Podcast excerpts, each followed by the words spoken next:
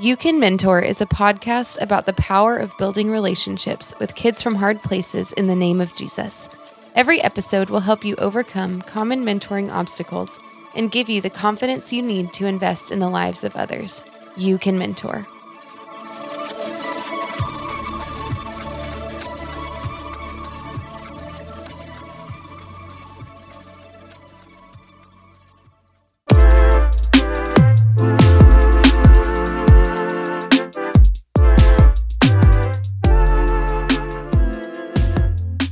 Welcome back to the You Can Mentor podcast. My name is Stephen, and I'm here with Josh Meadows, one of the newest hosts of the You Can Mentor podcast.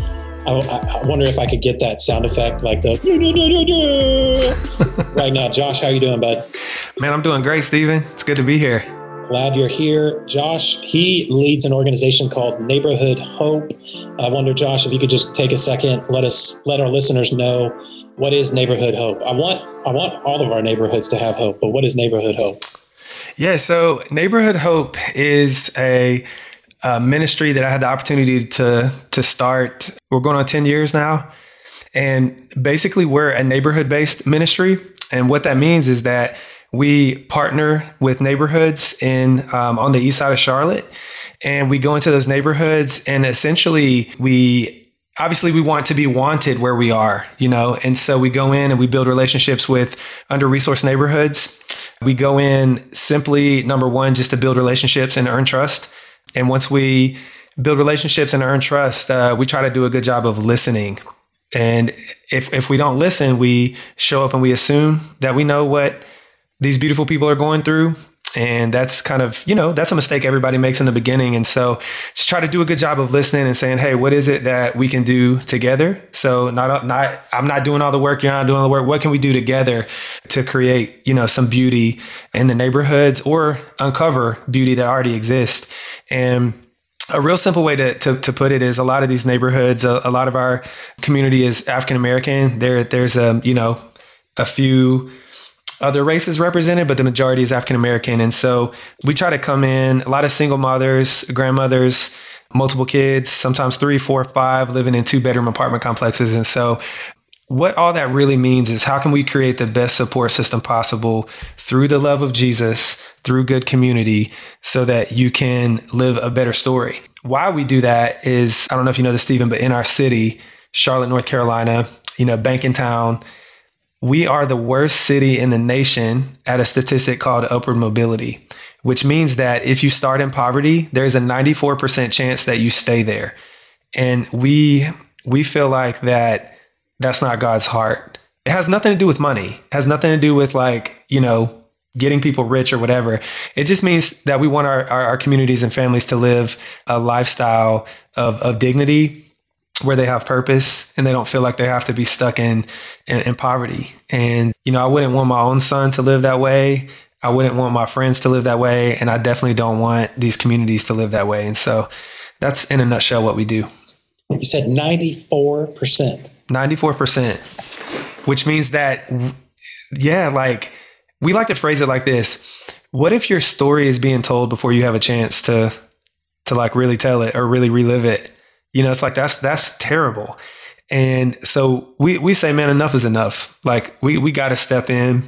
Essentially, what that means is that there's a big gap between you know the people at the top and the people at the bottom and that the city has not done a good job of bridging that gap and so people at the top aren't really listening or like i say climbing into the mess with people with beautiful people that are stuck in this unimaginable cycle and so what we want to do is be, no matter how big we, we get, we always want to be a grassroots organization that that goes into the neighborhoods that, you know, I always say if Jesus climbed into my mess and rescued me, then it should be an honor to climb into the mess of other people and and be a part of that rescue, you know, with God, with the community for them.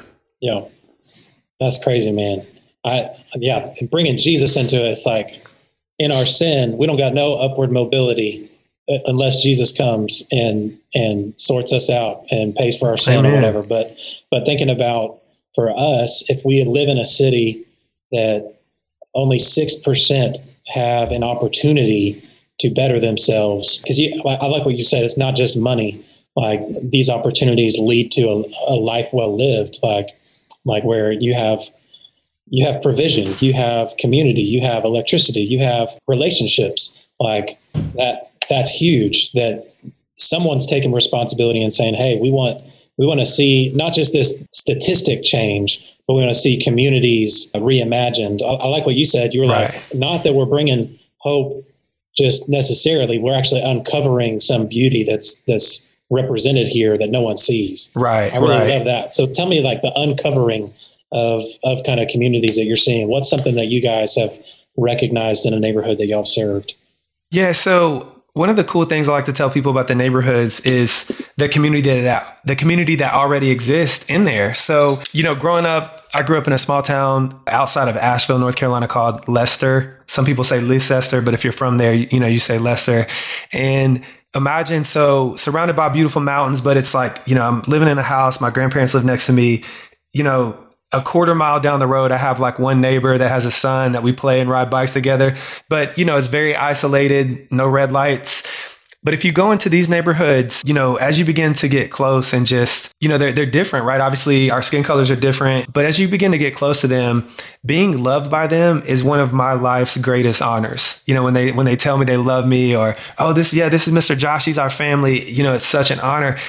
But as you as you pull into the neighborhoods, man, it's so cool. So Stephen, imagine growing up with like 15 of your best friends and all of you guys live in low income housing, you know, so you live next to each other and, you know, you pull into the neighborhood and kids are playing tag, kids are riding their bike, kids are shooting basketball, you know, kids are running around, you know, coming up with different games and other kids are at the, you know, the little park in the neighborhood hanging out. And then there might be, you know, a couple people having a cookout and smelling the smell of, you know, burgers and there's a, there's a beauty in these neighborhoods where like there really is a great sense of community that exists in there. And so what what I've learned, you know, going into the neighborhoods is that they really teach me about community, you know?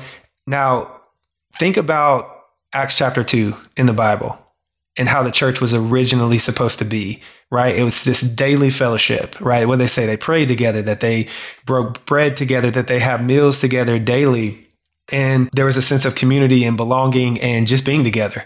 Well, a lot of that exists in the neighborhood as far as people being together. Now we have to bring Jesus into it. And when you do that, it's almost like one of my visions is to have like a neighborhood church where people are just together you know so so there exists a lot of community already now it's coming in you know and like you said reimagining hey what does this neighborhood look like under the rule of of King Jesus and under the rule of you know the church coming in and and bringing vibrancy and light into it. So there's so many cool things that already exist, man, that the potential is like limitless. Mm. Well, I love the. It's like the lines are blurred between family. Like that's what I heard in that picture of you got these guys over here cooking out, these kids over here playing basketball. And so if you're from that community, when you walk in, you're like, that's that's Uncle John over there yeah. that's that's my friends over here. If I guess in a white context, it would kind of feel like you would actually need your your uncle, your literal uncle, grilling out for you to feel a sense of connection to that person. You would need your cousin to be playing basketball over there for to feel right like you were connected. But maybe sometimes from the outside looking in, you're like, there's no connection here, like, and there's so much need. But on the inside, that that feeling may not actually exist. There may be like a an appreciation for those things that maybe from people on the outside wouldn't appreciate as much. So exactly. Yeah. It's awesome. Yeah, it's really cool. You know, in the in the old days, right? They used to say it would take a village to raise a child you know, growing up in, I'm sure like I was an 80s baby, so I was born in 82. And, you know, I'm sure 80s prior, sometimes even 90s prior, you know, like my my neighbor could discipline me and my mom wouldn't have a problem with it. She would encourage it. Matter of fact, my coaches, my mom would tell my coaches, like, you have my permission to spank my son. or if he gets out of line, you have my permission to discipline him. And I, man, you know, I had it. Coaches would literally you know, I, this is funny. I'm like telling on myself, but I remember going to a basketball tournament growing up, and I had this coach. His name was uh, his name was Rick. I was always over at his house, so we thought it'd be funny, like riding down the road to like flip people birds. And he caught me, and he pulled off and lit into me, man. And it was like I deserved it. I needed that. And so, you know, that kind of leads me to the point that in these neighborhoods, there's so much beautiful community, but there's there's no fathers. You know, there's an mm-hmm. absence of men in the communities, and I think that that's one of the the root causes of you know the brokenness is that there is this beautiful aspect of community, but there is still a lot of isolation you know, from adults getting outside and just, you know, being with the kids. A lot of times it's, I always say, you know, we launched the, launched a tutoring program due to COVID. And part of the reason why we have a tutoring program or a lot of brown communities struggle with academics is because the kids are so busy being kids that that that they're not encouraged to be student first they're not encouraged to do their homework first and so you know that's kind of where where we come in sometimes is listen your neighborhood's great and i personally have played games of tag and manhunt and basketball and all that stuff. I mean, that's how I earn trust. But you know, we want you to be a kid, but let's be a, let's be a student first, and let's be a student when you get out of school, and then when you go outside, now you can be a kid. No, you know, you don't have to worry about anything. So there, there is this avenue of of brokenness that exists in the neighborhoods, even though there's a lot of beauty. Yeah. So. Uh, we, we've noticed that kids just need accountability. They need someone just to ask them about their homework because then maybe they don't have somebody that is asking them about it and, and making that a priority. So I love that, man. Um, yeah. What what games? I see the kids on on TikTok and Instagram. They're playing this game where they like spin a bottle and they grab an egg and everybody throws like throws an egg. I don't know if you've played that game before. I want to be cool enough to where the kids would let me come play that. Where they so if I'm not mistaken, if the bottle goes on you, like then you got to pick the egg and everybody else runs and they yes. get to throw it at you. Yes. Yeah, I've seen that game. I have not played it yet, but you best believe that's going to be in our next next game. I'll, I'll, make sure I record it and tag you in it. You know. That's good, man. I got an arm, man. I got a feeling I'm just gonna like leave a welt on one of the kids, man, and I'll literally be, I'll do it. Speaking of eggs and kids, I have a 17 month old at the house. I feel like you have a baby at the house as well. Yep, two and a half every time he wakes up, we go to the kitchen and I'm making him eggs, and he always wants me to hand him an egg. And he has not dropped one until this last week. Oh, like wow. he just protected it with his life. And so I, I, don't know if amazing. that has been your experience, like handing your child an egg and seeing what they're going to do with it. But you're brave, man. You're brave. I, uh, so Israel at first didn't like eggs, but now he loves them but he loves to help cook with it. So like I'll pull the stool up, which is, you know, I have to be careful because it's like right in front of a gas stove, but he, so I'll break the eggs and he loves to take the spatula and just kind of like play with them. But I, haven't been brave enough to just give my son an egg because I know what'll happen. Like he'll throw it at me. Yeah, he will. Well, tell, tell us more about your family other than your distrust of handing handing your son an egg. Uh, what yeah. else should we need to know about your family? For sure. So I, my wife Jenny, have a son Israel that's two and a half. Jenny and I have been married six years this past May, so six years of marriage. And then so we we met at a at like a Christian camp in Georgia. I was a speaker, she was a counselor.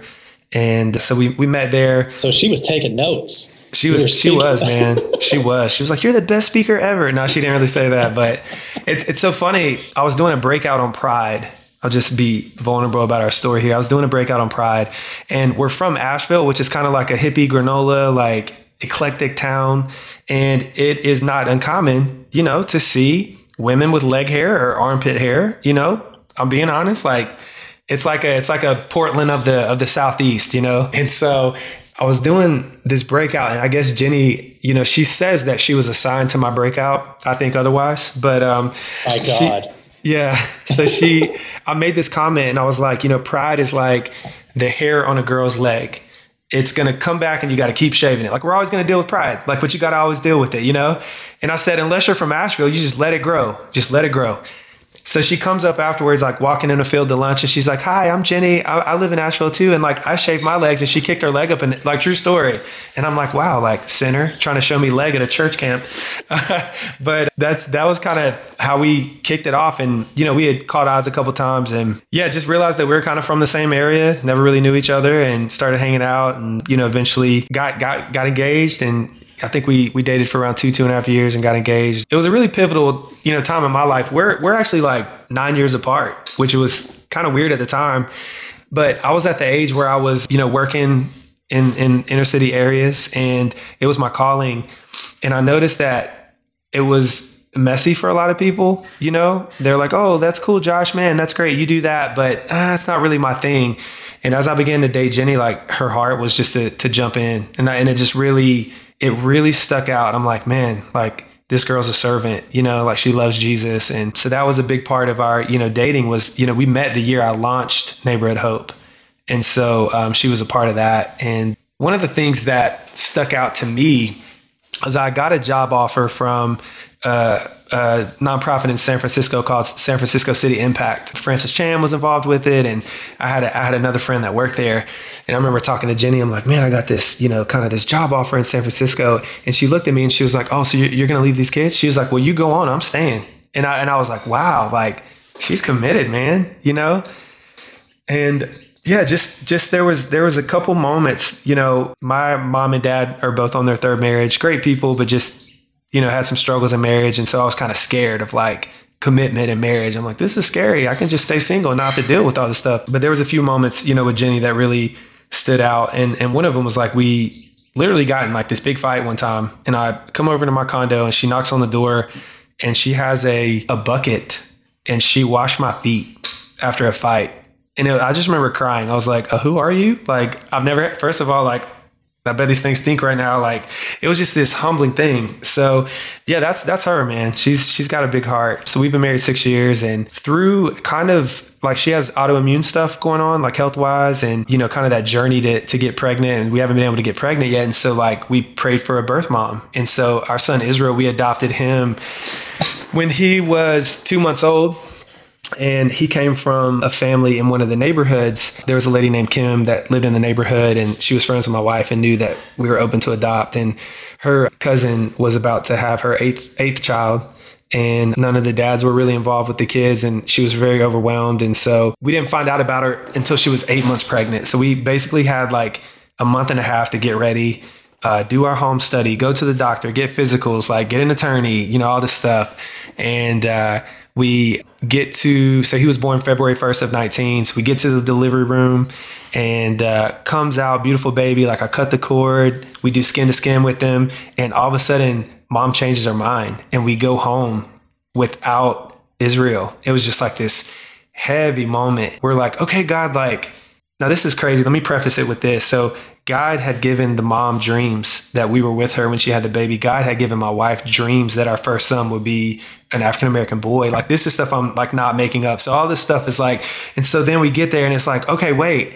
So we're we're going home and like I know God. I know He's not like, oh, let me dangle this baby in front of your face. And so, you know, we were kind of heartbroken, confused, angry. I just didn't really know what to think. And so I'm like, let's let's get away. So me and Jenny went to Mexico for like a week and we were there and I found out that the mom kept his name. We had named him Israel James and she kept his name Israel, which means the meaning is God fights, God prevails. You know, it's this whole thing of Jacob got his name changed to Israel. He's like wrestling with God, God prevails. And so I kind of had this glimmer of hope. I'm like, okay, God, like, I know you, I know your character. I know you didn't just lead us to this to destroy us. So I think you're up to something. And I didn't say anything to Jenny. I didn't want to get her hopes up.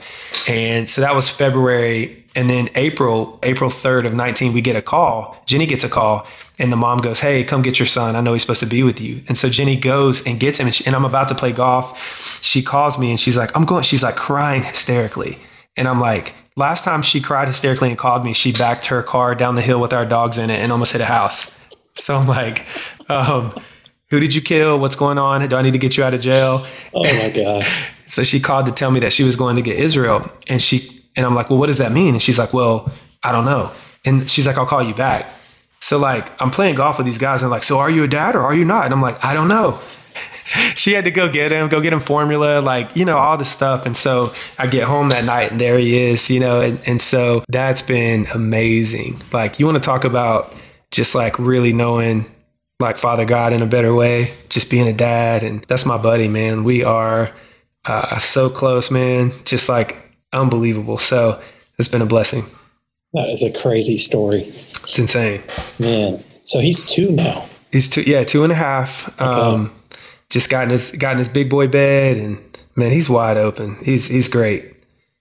I love it, man. Yeah, well, so good. That, yeah, I appreciate you sharing that story. I think it gives some insight into kind of the your own story when people hear from you. I think you're leading this organization, building relationships with neighborhoods to uncover their beauty and be a fatherly presence.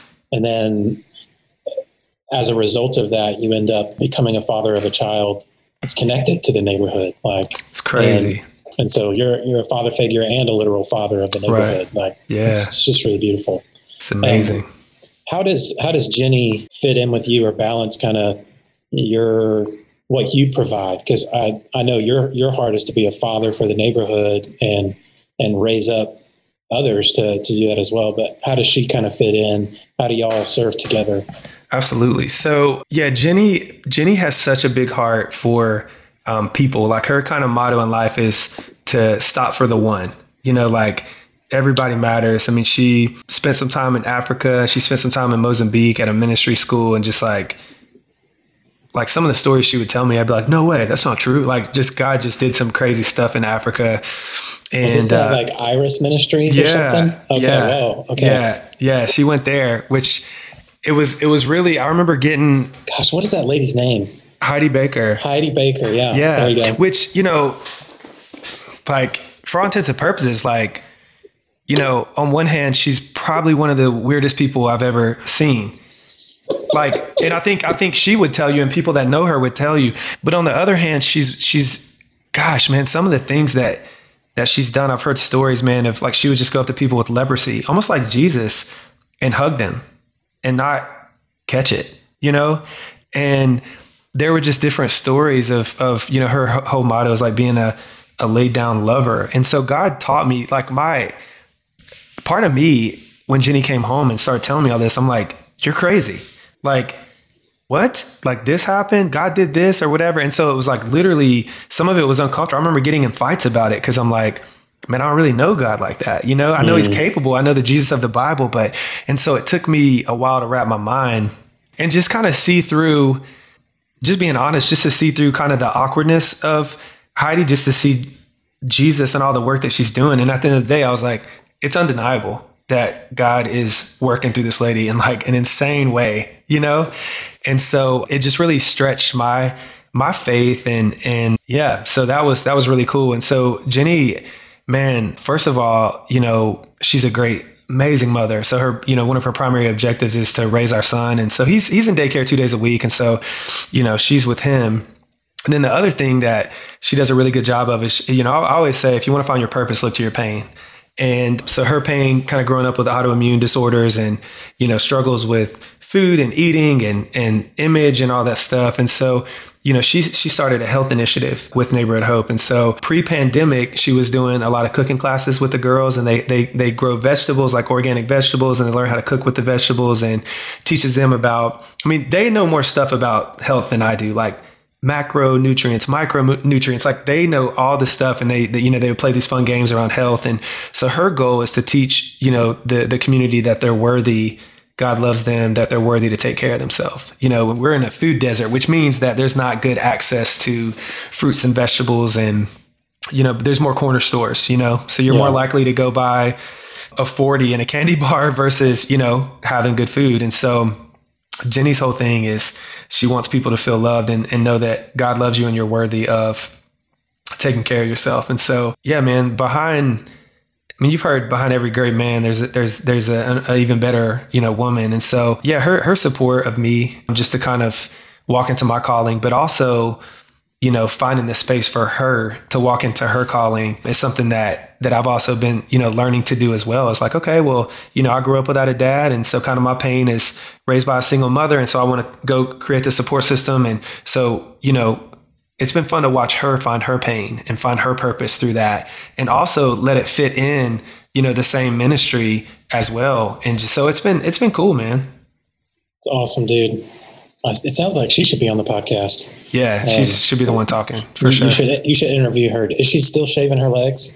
Or? She does shave her legs. Yeah, I, I, made sure. I was like, listen, we, you know, I'll marry you, but you got to keep them things clean. That's great, man. Well, uh, man, living in a food desert and providing resources like just training on um, nutrition, like you said macronutrients. I'm like, I don't even know what that is. I know mac and cheese, but I, I just can't imagine how challenging it would be to live in a food desert and try to make healthy choices for your family. Yeah. and I'm sitting here, I'm like, I'm frustrated about how expensive organic food is. And I'm not complaining about, I don't even have access to uh, some healthy food. Like, yeah. So that's, that's like a first world problem kind of deal. Yeah, it is. I'm, I'm the same way. There's, there's times where I'm like, if I have to buy another kombucha, I'm gonna I'm gonna blow up the grocery store. You know, not not, not literally, guys. Calm down. But you know, it is. It's, it's expensive. You know, or there's times where you know Jenny's like, "Hey, go get organic broccoli." I'm like, "What's what's wrong with the non-organic broccoli?" Like, you know, but but I do. You know, she's an expert when it comes to that stuff, so I do trust her, and as a result, I eat better. You know, because of her, so I can't complain. You know, too much. So, but you're right. It is. Um, it's about perspective and empathy, right? Mm-hmm. And you know if you are on, you know, food stamps, they limit certain foods that you can or can't get. And so, you know, we we just want to create access to I've never liked the idea of you know, doing a food drive and like, oh, well, you know, we love you. Here's canned goods, you know, which, which I, I get sometimes, um, you know, you people don't mind eating canned goods, but I, want to, I want to give people what I want to eat. You know, I want to give them the, the good stuff. I think that's the, the heart of God. Right. So, yeah. Yeah, it's good, man. So, Josh, what what are you most interested in, or why are you interested in being a part of the podcast? You're becoming a host, which means that people are going to hear your voice more. So, would love would love for you to just to share why you're why you're passionate about jumping on as a podcast host, and yeah, what what they should expect from you. Yeah. So, you know, like what what were you saying? The young lady's name was that talks about the brain. Beth, Beth. Beth. Okay, Beth so about the brain. we got we got Bethy the brain over here. Man, I'm I'm all about like relationships, Stephen. Like you can expect from me, I'm gonna have fun. So you're you're hopefully you'll laugh some when I do podcasts. I want to be vulnerable. You know, I want to have like honest, real talks. And I think when you think Josh, think relational. Like I, I love relationships. Relationships is at the heart of everything that we do at Neighborhood Hope. I always tell our tutors like, hey, you're you're a mentor first, you're a tutor second. Or if you're in our basketball program, you're a mentor first and you're a you're a basketball player second. Like, yeah, just just relational. And why I want to be a part of it is, I mean, first of all, I love what you guys are doing. I mean, having a movement in in our country of mentors is the most needed thing. Obviously, ushered in by Jesus, it, it's needed. I think my life was shaped by mentors. You know, met a guy at church one time as my mom was single named Aaron. Um, still close to him this day. We even, uh, I don't know how vulnerable you want me to be, but I'm so close to him that we have lost sports bets and have tattoos in places that we shouldn't just because we're so close. And that's the type of relationship I have with him. You know, he's amazing guy. He would take me to the beach with him. He would spend time with me. We would play golf and he didn't have to. And that's the thing. He did not have to. Then I met Derwin Gray, who's a former NFL player and a pastor here in Charlotte, at a, a, football camp when I was going into a senior in high school. And out of all the kids at the camp, he gave me his number and started sending me books on theology and Jesus and writing me letters. And was just really powerful for me just to have these men who wanted to invest in me, which was amazing. And so such a blessing to me. I, I want to be that for other people and I want to raise people up to be mentors because if you think about it, man, at the end of the day, we're all where we are because somebody helped open up a door for us. And there are kids out there right now in communities that have no one to open up doors for them. And that's not okay. So I'm, I'm just excited, yeah, honored to be a part of this for, for that reason. I believe mentors are going to change the world.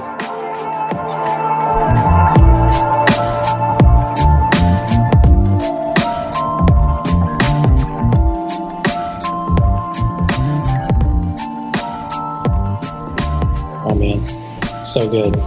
Well, Josh Meadows, he is the founder of Neighborhood Hope. He's going to be on the podcast. He's going to interview guests, share from his experiences. He's been doing this for 10 years, right around the same time that Zach, the founder of Forerunner Mentoring, he started.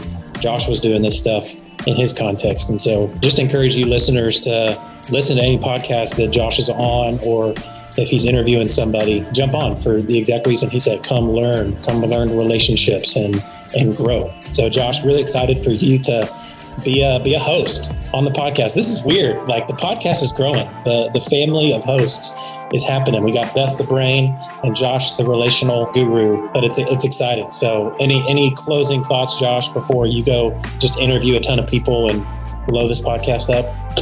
Man, I, I'm excited. Obviously, I think just encourage people listening and share this, you know, share it. I mean, the the multiplication effect, right? Like I really do believe that, you know, between Beth and, and yourself and, and Zach, and obviously I'm, you know, honored and humbled to be a part of this, like we've we've lived some stuff, you know. I always say you can learn from our failures and you can learn from our successes, and hopefully we'll be we'll share both, right? But I'm I'm excited just to see the the movement that has already been started to continue and expound, and it's exciting, man. It's awesome. Come on. Well, that's the podcast. Thank you so much for listening, guys. And we have a couple more interviews with new hosts coming. There's Kia from Behind Every Door. There's Lieutenant Whalen from Fact Mentoring. Yeah, so we're, we're growing. We're growing the the catalog of hosts and excited to see where this thing goes. So thanks for listening. If you didn't hear anything in this podcast, let it be this: you can mentor.